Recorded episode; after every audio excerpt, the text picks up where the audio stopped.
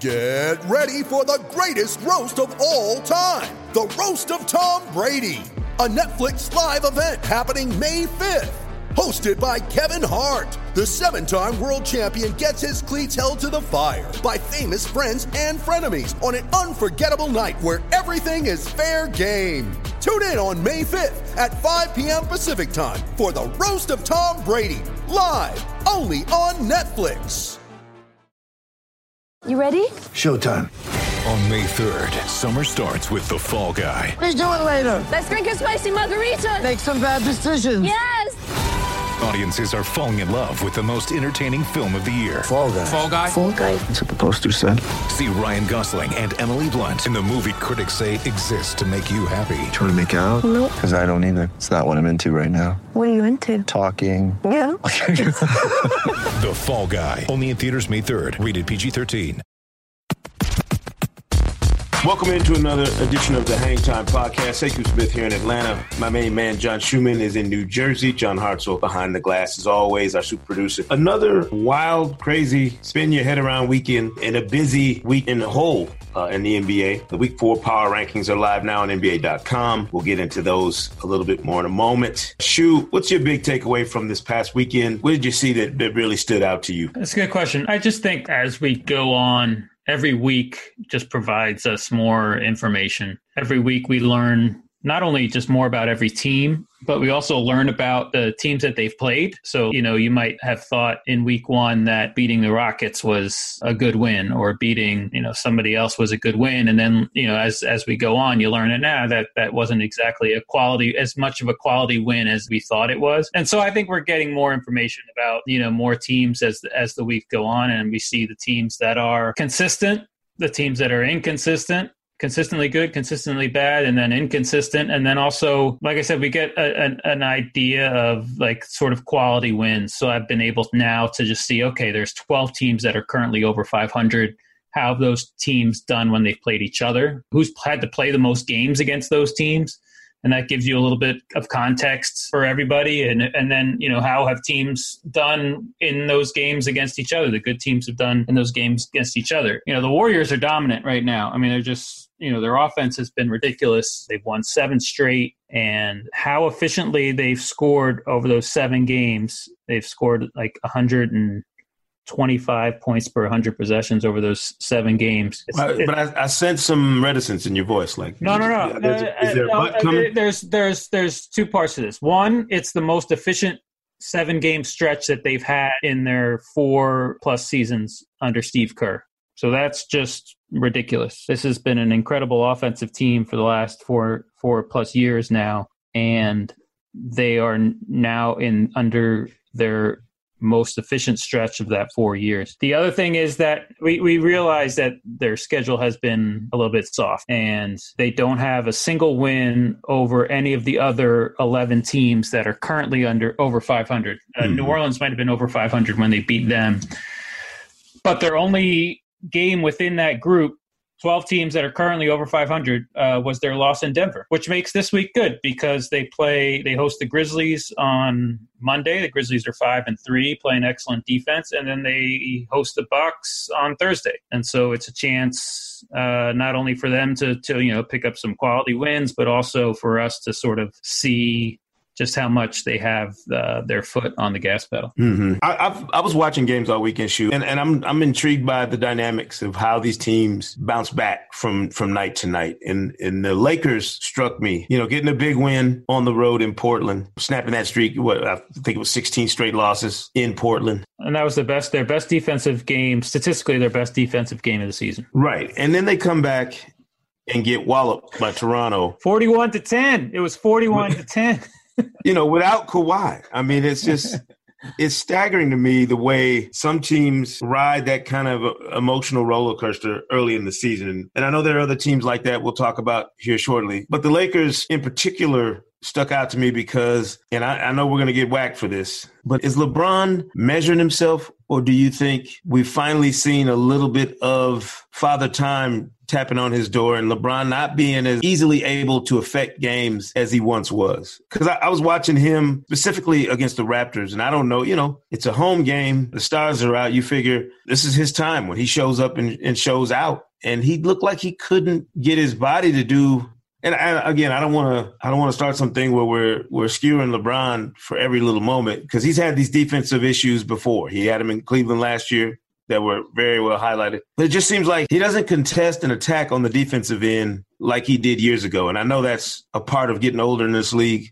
But it's more glaring to me now on this Lakers team for some reason than it's been while he's in Cleveland. And certainly I didn't think that was the case in Miami. I thought he was at his defensive best when he was playing on that Heat team. But I don't does it have you watched him and noticed any signs of that kind of slippage in his game defensively? Oh yeah, there was a, uh, an early season game against Portland where I, I think I even tweeted out the video of it where he just was basically asleep on the weak side and CJ McCollum sort of drifted from the the right wing to the right corner for a wide open three that was a dagger and the Blazers win. I think you know put them up six or seven or something in the last minute or last two minutes or something. We've talked about it plenty on this thing. You know, yes, that's that's where his age has shown up and you look at his offensive numbers and you say, "Wow, this guy is is doing what he's doing in year 15, year 16, whatever it is, um, year 13, year 14, the past couple years. It's amazing." And, and but at the same time, yes, if you watch his defense, it's been bad the last couple years. You know, the, the Cavs, the year they won the championship, I think they ranked 10th. Then two seasons ago, they slipped to the bottom 10. And then last year, we know they were 29th on defense. And he was a part of that. And right now, the Lakers are 23rd. Last year, they were the most improved defensive team, or one of the, the second most improved defensive team. They went from 30th to I think 16th or so defensively mm-hmm. last season, and now they've fallen back again. They have played five of their 10 games against teams that rank in the top 10 offensively right now, and only two against teams that rank in the bottom 10. So mm-hmm. there's a, that's a little context as far as their defense right now. But yeah, your point is perfectly right. I've told this story before where I was covering the Olympics in 2016 in uh, Brazil, and the U.S. their last three pool play game. They went undefeated. We know that. But their last three pool play games, their defense was terrible. Like they were winning like 130 to 120 against three pretty good teams. And I, you know, and and I remember talking to a sort of a, a USA staff guy, sort of between those pool play games and the elimination rounds, and he said, you know, this is where we really miss LeBron. And I was like, you mean like on defense more than offense? He's like, absolutely, because he has the instincts and athleticism and quickness to erase mistakes on that end of the floor. You know, he just sees stuff before it happens and he has the ability to erase mistakes defensively um, just because he's one huge, two incredibly fast, and three like incredibly smart. Um, and I wrote at the end of last season, LeBron was asked about Draymond Green during the finals, and he went on to laud, you know, Draymond's defense and my thought, first thought was like LeBron could be as good as Draymond Green on defense. Like if he had that focus and that energy. I mean, he's bigger than Draymond. He's faster than Draymond. He's just as smart as Draymond, maybe smarter. You know, he could be the best defensive player in the year if that's where he best play, defensive player in the league if that's where he put his effort. But you know, I think we're we're well past that at this point. Shoot, the one team and you know the one person to me whose impact has been maybe the most significant of anything I've seen. And I know we assumed LeBron would have a huge impact on the Lakers, which hasn't really been cashed in yet to me. They're still playing uneven basketball. It's Mike Budenholzer in the Bucks, and it's not just Giannis playing crazy good. It's that entire team playing really well. I, I can't get over how simple Bud's tweaks are when he when he gets a team that's that's got the right parts and how quickly he can kind of convince them to play in the way that he wants them to. But it's just it's so effective. I mean, Giannis was just unreal. You know, yesterday I, I was I felt bad for the Kings. It was like any good vibes they'd had to start this season. Giannis dunked him away. I mean, he literally was abusing people. And he's not even fully immersed yet in what Bud is going to want him to, to do in that offense. And he was great on both ends. You know, as far as a, a best game or a best performance of somebody over the weekend, Giannis's is the one that really shook me up thinking, I thought he maybe two more years he would be what I think he is right now, which is arguably and maybe the best player in the East right now. I mean, I can't argue with that. It's amazing. Like he's still not shooting from outside the paint or making shots from outside the paint, at least. But you know, just putting four shooters around him makes such a difference. And you know, last week. we hyped up that Raptors Bucks game, and then uh, they said Kawhi Leonard was going to rest, and then Antetokounmpo was out with a concussion, and so I, my default was all right. Kyle Lowry's the best player out of this group and then but the bucks you know the bucks have khris middleton but the thing is they didn't need a big game from khris middleton to win that game. You know it was just such a balanced game. Thon Maker sort of came off the shelf and and played decent. And and i thought even you know in their destruction of the kings Antetokounmpo had a triple double but it was still the scoring was was pretty balanced. I mean they're just getting contributions from everywhere. And what's amazing is you know we think they've had the biggest increase in the percentage of their of their shots that have come from three point range right? You know and that's the offense you know, it's that the big offensive tweak. But they've outscored their, their at the same time they've outscored their opponents in the paint every single one of their games so far. In part because their defense has been so much improved in protecting the paint. Thursday's game against the Warriors will be a good test of that defense, where they're dropping their bigs, you know, into the paint and protecting the rim as number one priority um, and obviously, the Warriors are the team that can take advantage of that scheme the most with Steph Curry coming off pick and roll. And then, you know, their movement where if say Brook Lopez is sagging off of Draymond Green or something like that, or or Damian Jones, whoever it is, you know, that guy can go set a screen for one of the guards and now Lopez isn't there to help, you know. So Thursday's game against the Warriors will be a terrific test, and this whole t- this whole trip is going to be a great yes. uh, test. They're at Portland, at the Warriors, at the Clippers, and finish it up at Denver. Four great teams, four really good teams. Yeah.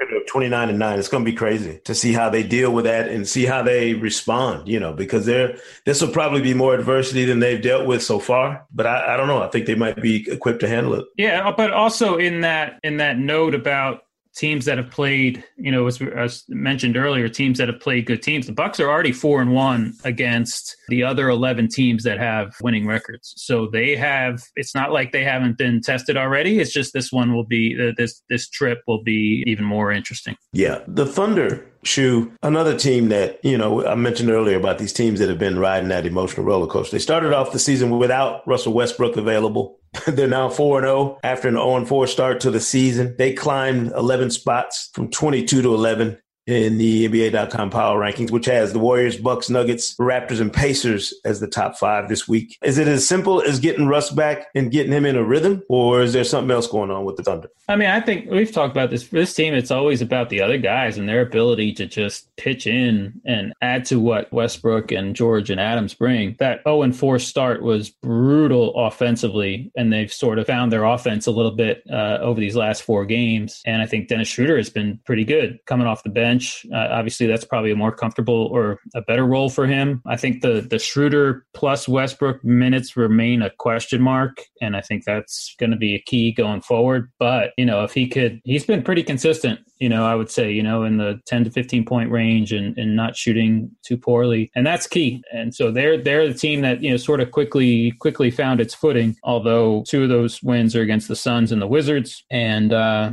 but you know, a road win at Charlotte is good, and I think there's still some questions with this team. But four and four is a lot better than the alternative. Yeah, you you mentioned the Wizards. You talk about a team that and and they were cooking for Dwight's first few minutes. I was watching it and thinking, "Oh man, we're wrong. We were, you know, Dwight is going to make a difference." Dwight for, for MVP. yeah. But it was like the minute that first burst was over, the, the game was over. And we'll have to we're gonna have to do an autopsy on the Wizards here sometime soon, Shu, because it's just I mean it's just not what anybody expected from them. Um, not with the money they spent on that roster. You know, I read Jerry Brewer of the Washington Post had a really interesting column last week uh, where he talked about them needing to blow it up. You know, and that basically this thing has run its course with the current group of guys they have together. Easier said than done. I know, and I'm and you're looking at it and saying, well, John Wall, Bradley Beal, Otto Porter, these guys are in the age wise, they're they're all in the in the sweet spot that you would want for your franchise players, for your core group. But it's just not working. I don't, you know. They need they need some sort of come to Jesus moment where they have to figure out like, okay, can we can this will this ever work? Or yeah. Because uh, yeah you're right. They are they should be they are in their primes. Like they should be They should be as competitive as they're going to be. From an age wise and age wise and talent wise, there should be no reason to break up these guys, right? But Yeah, when it comes to chemistry and and defense and playing hard and playing consistently, playing together, yeah, there's issues, and so it stinks. You know, you, you shouldn't have to. You, you want like the same thing we've said with Minnesota. It stinks. Like they, these guys should be great. You know, they should be really good. Yeah. Yeah. Um, and like I said, easier said than done as far as breaking it up because Beal is the best out of the group, but he's the most tradable out of the group. Porter's uh, Wall's contract is is is burdensome, It's, it's going to be untenable. Yeah. and Porter is obviously not playing up to his his deal. And so, you know, Porter's a player that I'm sure a lot of teams would like, but the, the contract that comes with it is tough to deal with. And like I said, Wall's contract is huge. Uh, Beal is the only one that has, which should have a ton of appeal, but that means the Wizards giving up the best of the three, you know? So, Yeah. yeah, it's, it's disappointing. You know, you want to see three really good players make it work. And that hasn't been the case so far. The team of the week, Shu, the Denver Nuggets. Nice win over the Jazz on Saturday. They're eight and one. Jokic is looking fantastic. Huge, huge game uh, on on League Pass tonight. They they got the Celtics in town. A Celtics team that to me is look looks like they're also starting to turn a corner early here and and get more comfortable. But Denver's defensive improvement. How does a team go from where they were defensively to where they are now without some infusion of defensive minded talent? Like how did this? How do you do that organically in this league? Just to get that much better team defensively. They've changed their scheme. They've kind of sort of done the opposite, I think, of the Bucks, where they're playing a little bit more aggressive on the perimeter with their bigs, and that has helped them force more turnovers. It's helped them defend the perimeter. But I think more than anything, it's just effort and focus within that scheme. I think they realized how close they were to making the playoffs last year, probably realized that the difference was a handful of possessions on that end of the floor, and realized that consistent defensive effort will help them get where they want to go. And so, you know, with their, you know, they're eight and one last week, you know, they beat the Pelicans without Anthony Davis. They needed a Paul Millsap tip in to beat the Bulls in overtime. Yeah. They beat the Cavs.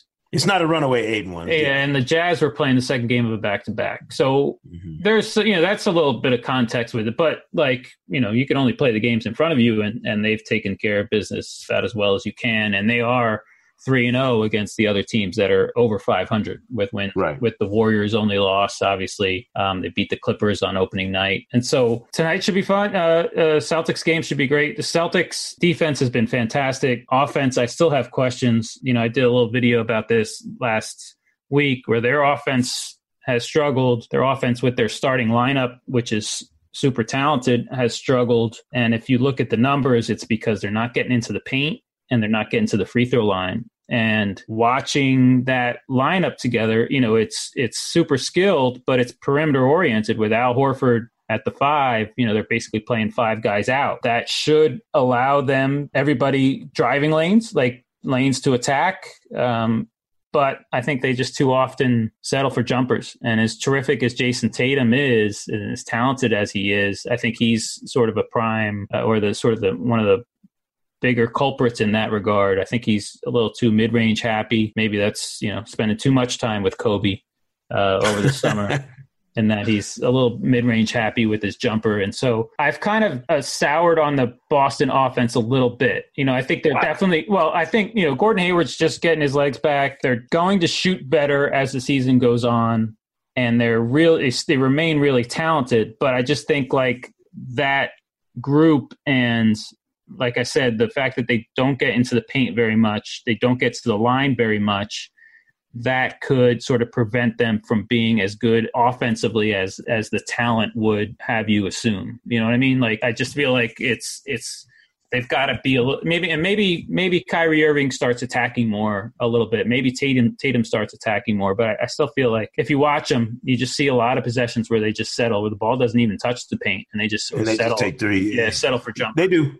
They do. I, I thought that watching them last week, my only gripe about them was that they took too many quick threes. I thought they were taking shots way too quickly when they could have done more to kind of work the ball around for a better shot, for better opportunities for some of those guys. But one of the things Brad Stevens does show is he allows those guys the freedom to play a certain way, which in turn helps them develop you know sharper skills throughout the course of the season. I, I, I know it's it's a hard watch, and everybody's I mean, you watch a game, everybody is shooting it and putting the. I mean, it's ridiculous. Some of these, you look up at the end of the third quarters, and teams are already nine, you know, 99, 100 points, and I'm going, how does this slow down? Like when you know, surely the defense are going to have to respond, and, and teams are going to start trying to take away something. But uh, a rough week as well, Shu, for a couple of teams who turned out the power in New Orleans and Detroit. I mean, they were they were rocking.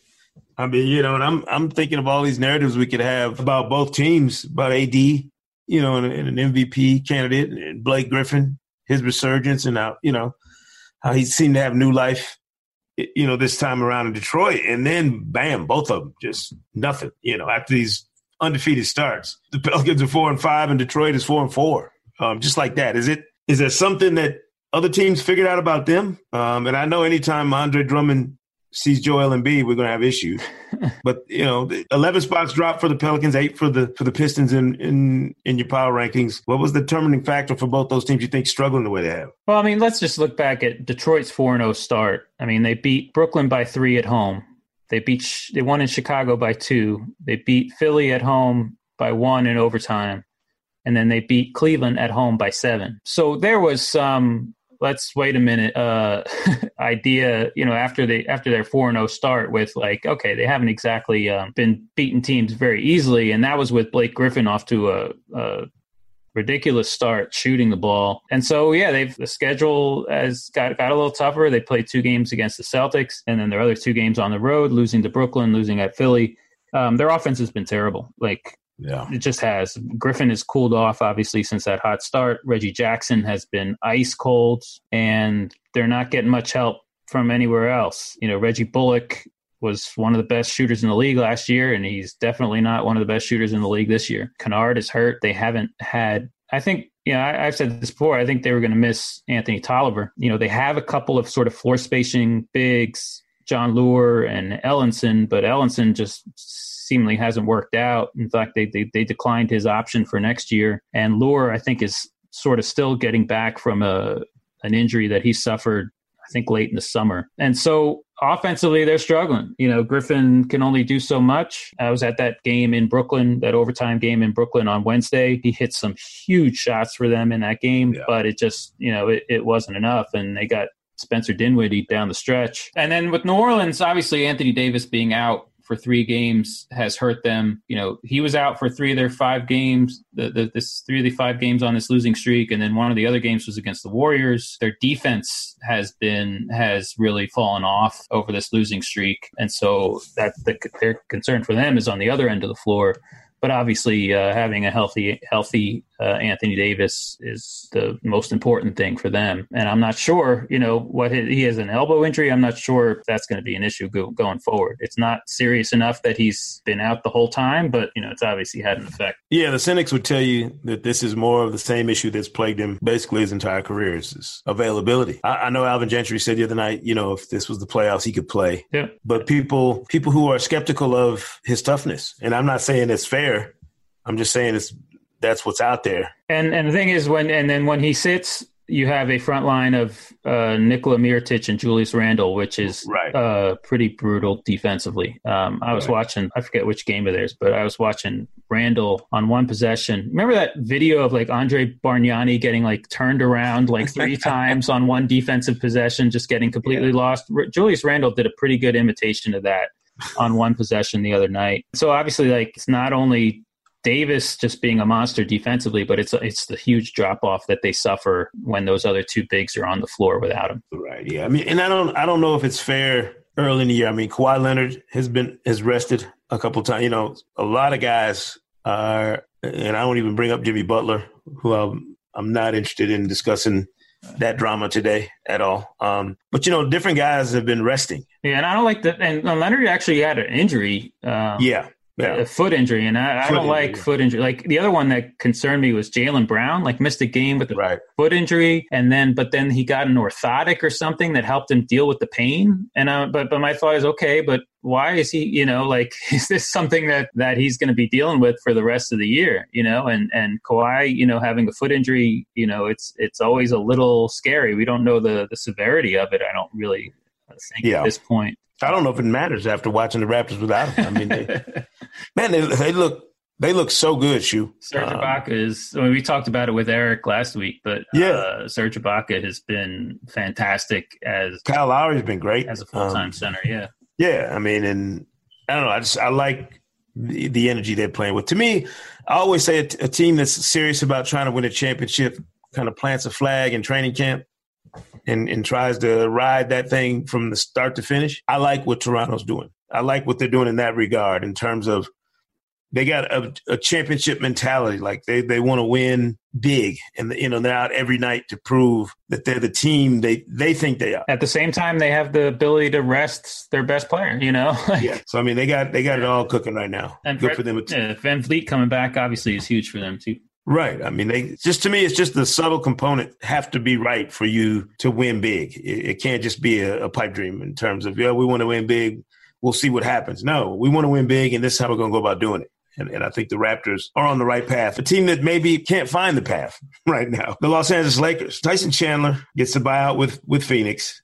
Um, and he's reportedly going to sign with the Lakers after he clears waiver Shu. Is a 36 year old Tyson Chandler the remedy for what ails the Los Angeles Lakers? I don't know.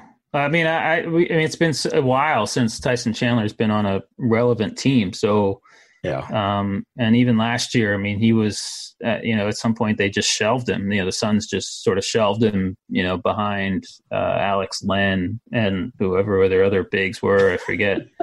Um, were so- forgettable. yeah, it's it's um and so I, I really don't know. The early on in the season the Lakers were much better defensively with JaVale McGee on the floor than they were playing like Kuzma or LeBron at center. That differential has been reduced greatly in the last few games. But I, I think just having another option there is important. I mean, they were um, obviously desperate enough to play Zubac some regular minutes uh, the last couple of games.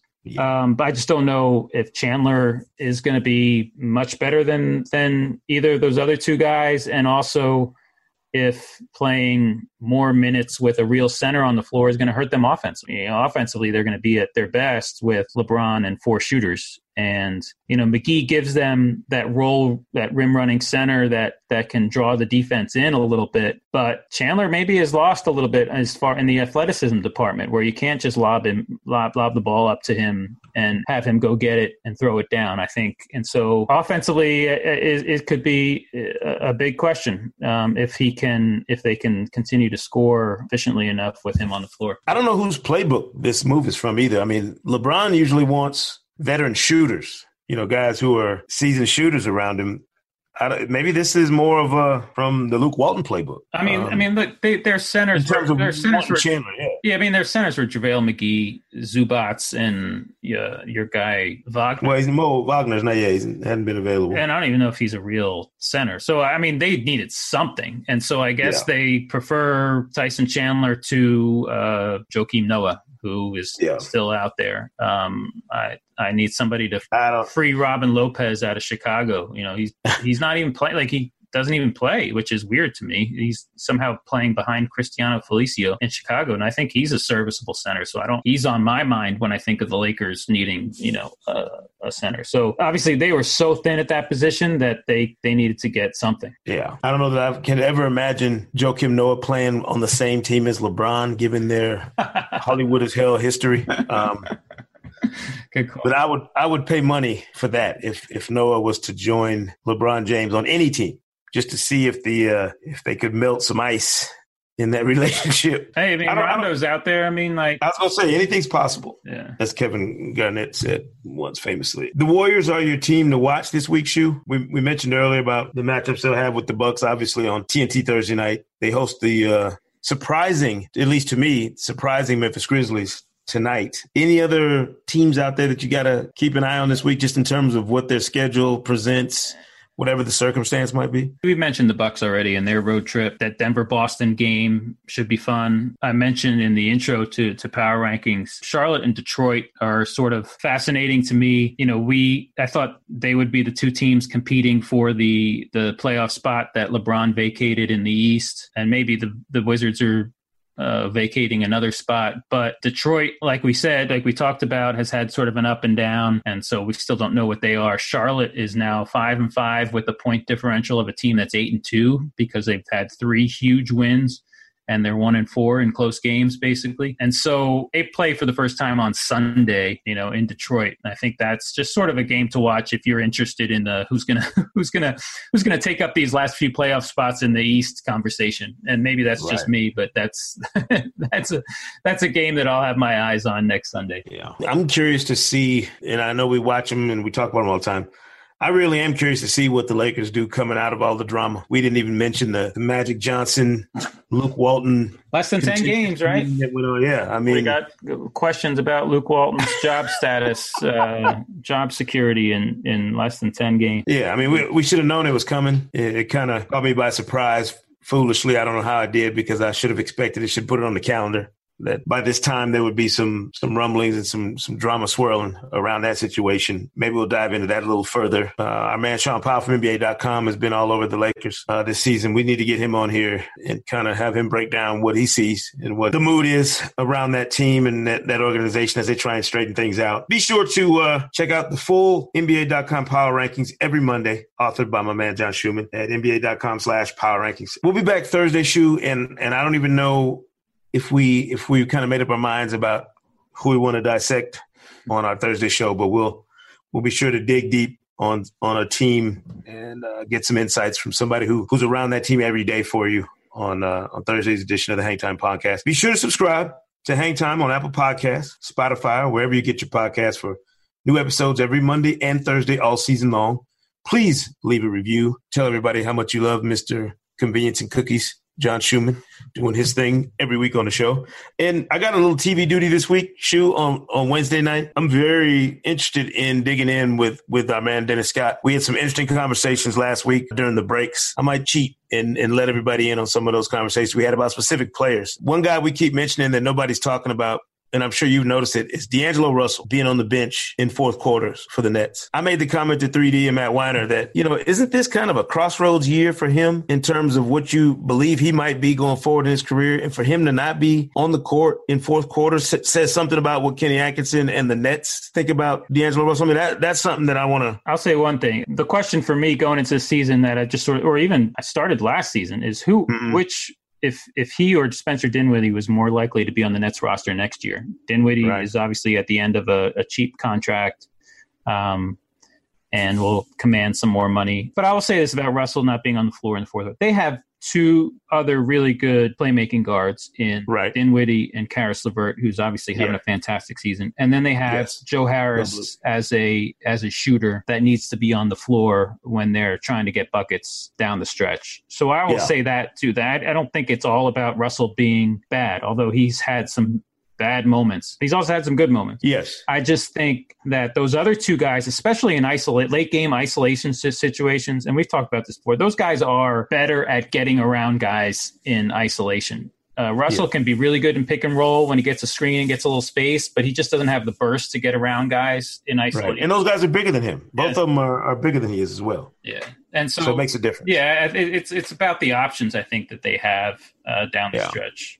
Yeah, uh, it's just it's just something that, like I said, we sit around sometimes talking, and it doesn't get on the on the show or doesn't make the airwaves. But by the way, I have some, they they they did some sort of power ranking segment on Saturday with 3D and Griff, mm-hmm. and they both put uh, the Warriors at the top of their power rankings and sort of chuckled at me having the Raptors at number one without the context that my rankings had come out five days earlier, and right. You know, so right. I'm just gonna I'm just gonna throw that out there that you know if they're gonna do that again, they need to uh, say, hey, yeah, well, we're, I mean, we're taking both... this with five additional days of. Uh, of data to, to look at. Don't worry, I, I will uh, make sure to bring that up to 3D as well. Feel free to tweet at he and Griff and give them the business, uh, shoot, if you don't mind. Again, we'll we'll see you here Thursday, and uh, we'll have plenty more topics uh, to discuss about the league and everything that goes on around the NBA. We'll see you right here next time on the Hang Time Podcast.